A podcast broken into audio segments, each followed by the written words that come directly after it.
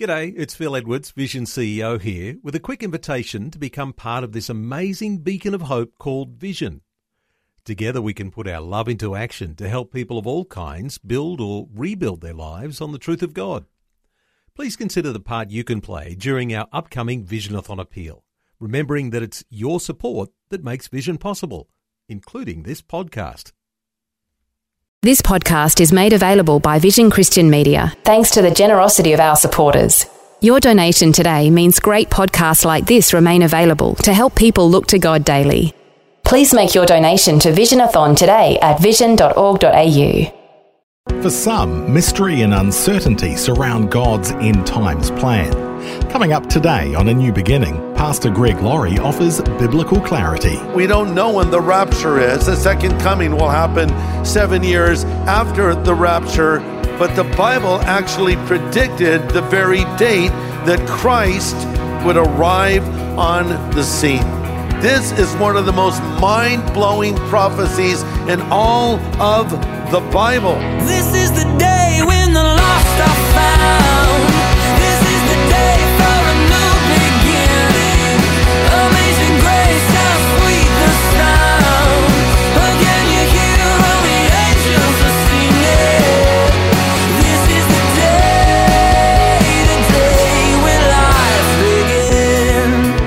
us are very good at predicting the future, and some of us have a hard time recalling the past. We might remember an event from 20 years ago, but we've forgotten what we had for lunch yesterday. But God sees the future with perfect clarity. He's already there. And we can tap into His infinite wisdom by going straight to the Bible. And today, Pastor Greg Laurie is helping us to do that as we study what the Lord has to tell us while we look to the prophet Daniel in the Old Testament.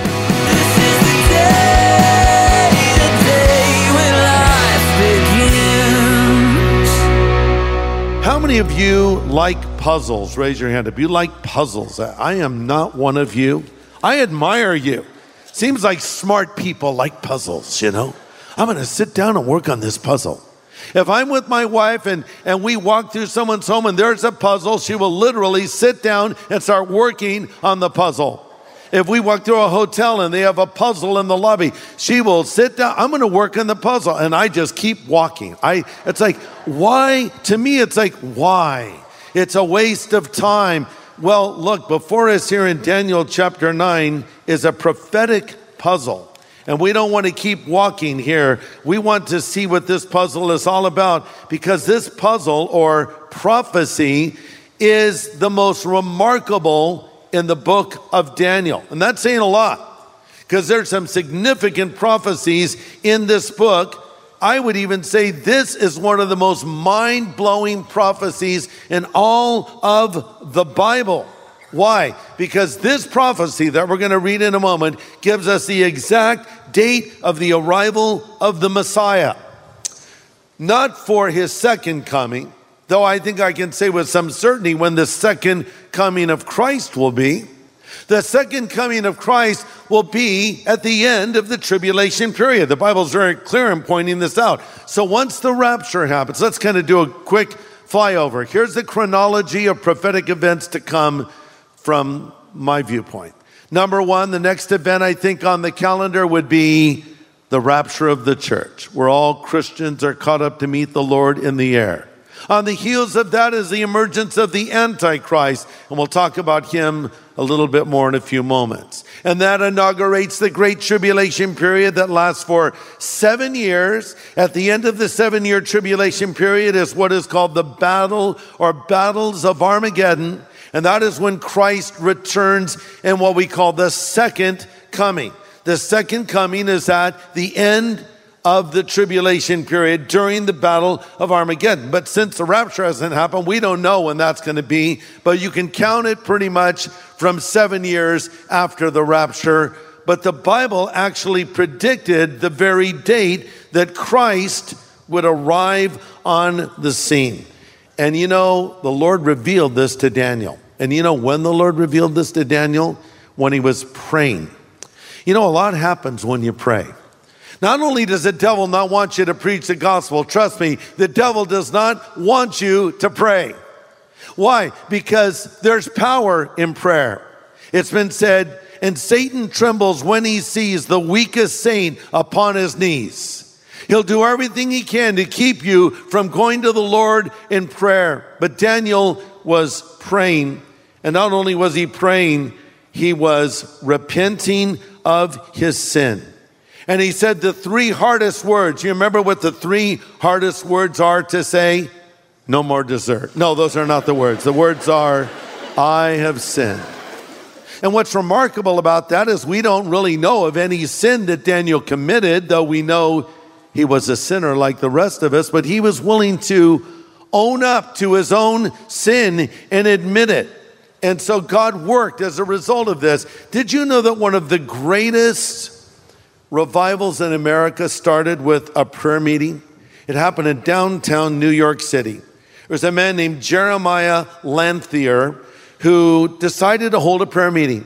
So he handed out flyers to New Yorkers saying, Join me at lunchtime for prayer. Very few people showed up, but something dramatic happened. The stock market crashed the next day, and soon his little prayer meeting was filling up. And within six months, 10,000 people were gathering every day at lunchtime in New York City for prayer.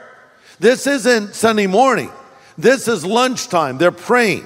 And they started renting theaters and concert halls because they were overflowing churches so they could hold these prayer meetings. And then God started moving. And 50,000 New Yorkers came to Christ from March to May. During that single year, 50,000 people were coming to Christ every week. And when it was all said and done, over 1 million people came to Jesus as a result of that prayer meeting.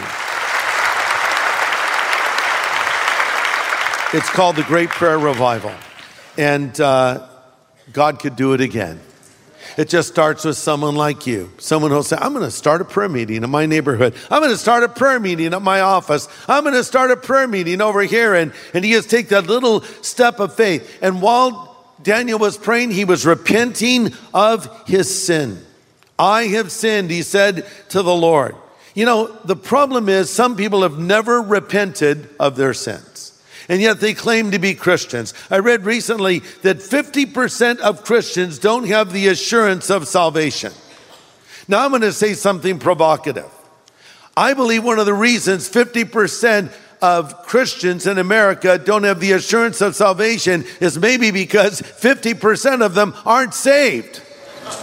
Well, how can you say that, Greg? Well, wait half of Americans generally will say, I'm a Christian. Do you think half of America is Christian? Now, if it is, I sure don't see the evidence of it. And that's the only thing I can evaluate. So, my point is this if you want to be a Christian, you must believe in Jesus, but you must also repent of your sin. On the day of Pentecost, as the Spirit was being poured out, People were deeply moved and they said to the apostle Peter, what should we do? And Peter said, repent of your sins that you may be converted and times of spiritual refreshment will come from the presence of the Lord. Repent. Well, we say, okay, uh, what does that even mean? Good question. It's actually a military term. It means an about face. And you know, the command about face, that's what repentance is. It's about face. I'm going this way. I repent. It's about face. Now I'm going that way. So instead of running from God, I'm running to God and I'm doing what God wants me to do. Repent of my sin. That's important. You know, people that say, Oh, I just love the Lord so much and I have this deep feeling for Jesus. And okay, does it affect you in the way that you live? Because here's what Jesus would say Hey, listen, if you love me, keep my commandments. Yes, but I feel emotion. That's cool. Keep my commandments. Yeah, but I feel, yeah, nice. Do what I tell you to do. That would be like a husband saying, Oh, dear, I love you so much. To his wife, I just love you. I love you. And then he's having affairs with five other women simultaneously. Uh, that creep doesn't love you, okay? And in the same way, if we're saying, Oh, I love the Lord, and we're breaking his commandments, we're doing things this word tells us not to do, do we really love him? So Daniel repented of his sin. He asked the Lord to forgive him. And as he's waiting on the Lord, God reveals something amazing. It's great to have you join us today for a new beginning with Pastor Greg Laurie from Harvest Ministries in the US. And now, Pastor Greg continues his message called Making Sense of the Prophetic Puzzle. Let's listen. You know, God wants to reveal truth to you, He wants to show His will to you. And there's somebody listening to me right now that needs to know the will of God for their life. And here's what the Bible says If any of you lack wisdom, let him ask from God, and he will give it generously. So it's not like the Lord's holding back saying, No, I don't know if I want to give this to you. He's like, I really want to generously give you my wisdom. So Daniel's praying, he's repenting, and the Lord lays this on him. Look at Daniel 9, verse 25. Know therefore and understand that from the going forth of the command to restore and rebuild Jerusalem until Messiah the Prince, there will be seven weeks and 62 weeks. The street will be built again and the wall, even in troublesome times.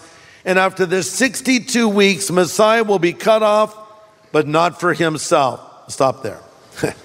I know some of you are scratching your head and you're saying, uh, what? what does it even mean? Let me read it to you from a modern translation. Listen, it will be 49 years, says the Lord to Daniel, plus 434 years from the time the command is given to rebuild Jerusalem until the Messiah comes. Jerusalem's streets and walls will be rebuilt despite perilous times. After this period of 483 years, the anointed one or the Messiah will be killed, but not for himself. His kingdom is still unrealized. So, what does this mean? Let's sort of take it apart and put it back together. God is telling Daniel that the city and walls of Jerusalem will be rebuilt because they're in ruin at this time. When did that happen? Under Nehemiah. Remember, we studied that book together in a series we called The Rebuilt Life. So, Nehemiah was the cupbearer to the king. He was a Jewish man.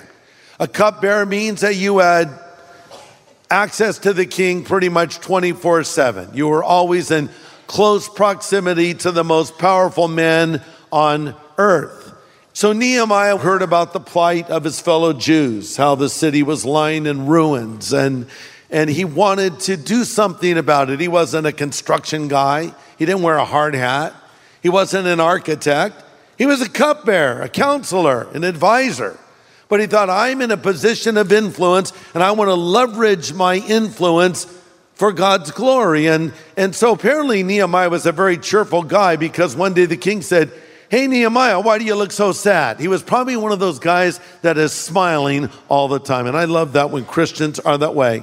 Listen, Christians should be cheerful people. A Christian should sort of light up a room when they walk in. So don't be a Debbie Downer or a Bobby Buzzkill. be cheerful. The Bible says this a cheerful heart is good medicine, but a crushed spirit saps a person's strength. You know, some people are always smiling. Person that comes to mind is Pastor Ricky Ryan. You know Ricky, you've all met him. He's our campus pastor over at Harvest Kumulani in Maui. In fact, if Maui became a person, it would be Ricky Ryan. He always wears Hawaiian shirts. I've traveled with him around the world. I've gone to cold climates. You know, I'm wearing a sweater, a jacket. Ricky's still wearing a Hawaiian shirt and flip flops. It's like, Ricky, it's freezing. He just sort of is the personification of aloha. And he's always smiling, always has an encouraging word. I've said to him, Ricky, you are the most Christian Christian I think I've ever met. Uh, you're, you're, you know, just a great representative of Christ. So when Ricky isn't smiling, it's weird. And I remember a moment when Ricky was not smiling, and I was responsible for it. Uh, Ricky's a very good surfer. He, in fact, when he was a young man, he competed. Uh, and so Ricky um, got a brand new board and he was putting it on top of his car and he said, Greg, would you tie that down for me? I said, sure. So I did my best Greg version of tying a surfboard down. And so he's driving ahead of me and I'm behind him. And, and as he takes off, I saw the board I tied down come off the car and go airborne. It was a light board, a small board, and it's flipping in the air, flipping, flipping, flipping, and then it hits the ground, boom, hits the ground, boom, hits the ground, boom, boom, boom, boom, thud, filled with dings. And so we pull over. Ricky gets out of his car. He looks at his surfboard and looks at me. He's not smiling. a rare moment in time, and Ricky was like, uh, What happened? Sorry, man. I'll buy you a new board. Okay, this is how much it costs. I had to buy him the new board, and I was responsible. But my point is, Nehemiah was a happy, cheerful guy, but at this moment in time, he wasn't smiling. So the king says, What's, what's the problem, Nehemiah? He goes, I'm sad. I'm sad for my people. Their, their city is lying in ruins. And Artaxerxes says, Well, what do you want to do? Well, king, I would love to go back to Jerusalem and rebuild the walls again. King says, I think that's a good idea. I hate to have you gone, but I'll tell you what I'll do because I like you so much. I'm going to send an armed escort and I'm going to underwrite the whole project. So the prophetic clock was set into motion. From the moment that King Artaxerxes gives the command to restore and rebuild to Jerusalem until the coming of the Messiah is this many days. The clock was now ticking. The moment that wall started to be rebuilt. So Nehemiah 2:1 says, It came to pass in the month of Nisan, in contrast to the month of Toyota. It's a different month. the month of Nisan in the 20th year of King Artaxerxes. So we know it's the 20th year of the reign of Artaxerxes. So let's do the math. Artaxerxes began his reign as king in 465 BC. So the 20th year of his reign would have been 445 BC. Remember, we count backwards in BC years. Now, the first day of Nisan is March 14th, according to our calendar, and the 69 weeks of Daniel began with March 14th, 445 BC, when the commandment of Artaxerxes was given to restore and rebuild Jerusalem. Calculated out, and it comes out to 173,880 days. What happened? From the moment that king gave the decree to rebuild the city, 173,880 days later, Jesus of Nazareth rode into the city of Jerusalem on a donkey, fulfilling Bible prophecy to a T. That is amazing to me. And by the way, when Jesus rode into the city, he was playing his hand, if you will. For a large part of his ministry, the Lord sort of flew under the radar. And by that I mean, he would heal someone and he'd say, don't tell anybody because my hour has not yet come, right? Now his hour has come. He knows exactly what he is doing when he mounts a donkey and rides in because the Bible says that the Messiah would come riding a donkey. So he was saying to everyone, You got it right, folks. Make no mistake about it. I am your Messiah. So this is a total fulfillment of Scripture. So the people are having a party. They're waving palm branches. They're crying out, Hosanna to the Son of David. And you know what Jesus is doing? He's weeping. It's like someone crying at their own birthday party. I think when you get older, maybe you do that. I don't even like to hear of birthdays anymore. You know, when you're a kid, my birthday's on Sunday. And then you get older, it's like, oh, my birthday's on Sunday. Oh, another year. Oh. So you're almost crying at your own party. Here's Jesus, the biggest party of the year, and he's weeping. Why is he weeping? Because he knows he's going to be cut off. That's what Daniel said. Messiah will arrive and he will be cut off. Jesus knew he was going to die for the sins of the people. Look at verse 26 of Daniel 9. After the 62 weeks, Messiah will be cut off, but not for himself. Jesus was coming primarily to die on the cross for the sins of the world. He knew that. And he knew these very people that were crying, Hosanna today, in only hours would be crying, Crucify him and let his blood be on us and on our children later. At 33, most people are saying it is beginning. At 33, Jesus Christ said, It is finished.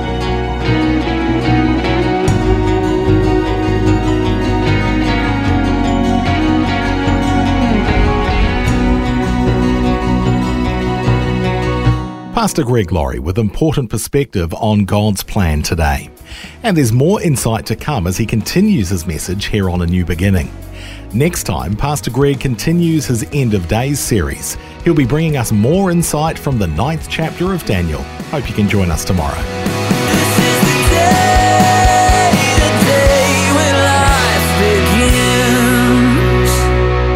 Today's message from Pastor Greg Laurie was called Making Sense of the Prophetic Puzzle. If you'd like to listen again, just download the free Vision Christian Media app where it's available as a podcast, along with more inspiring Christian content. Just search your app store for Vision Christian Media.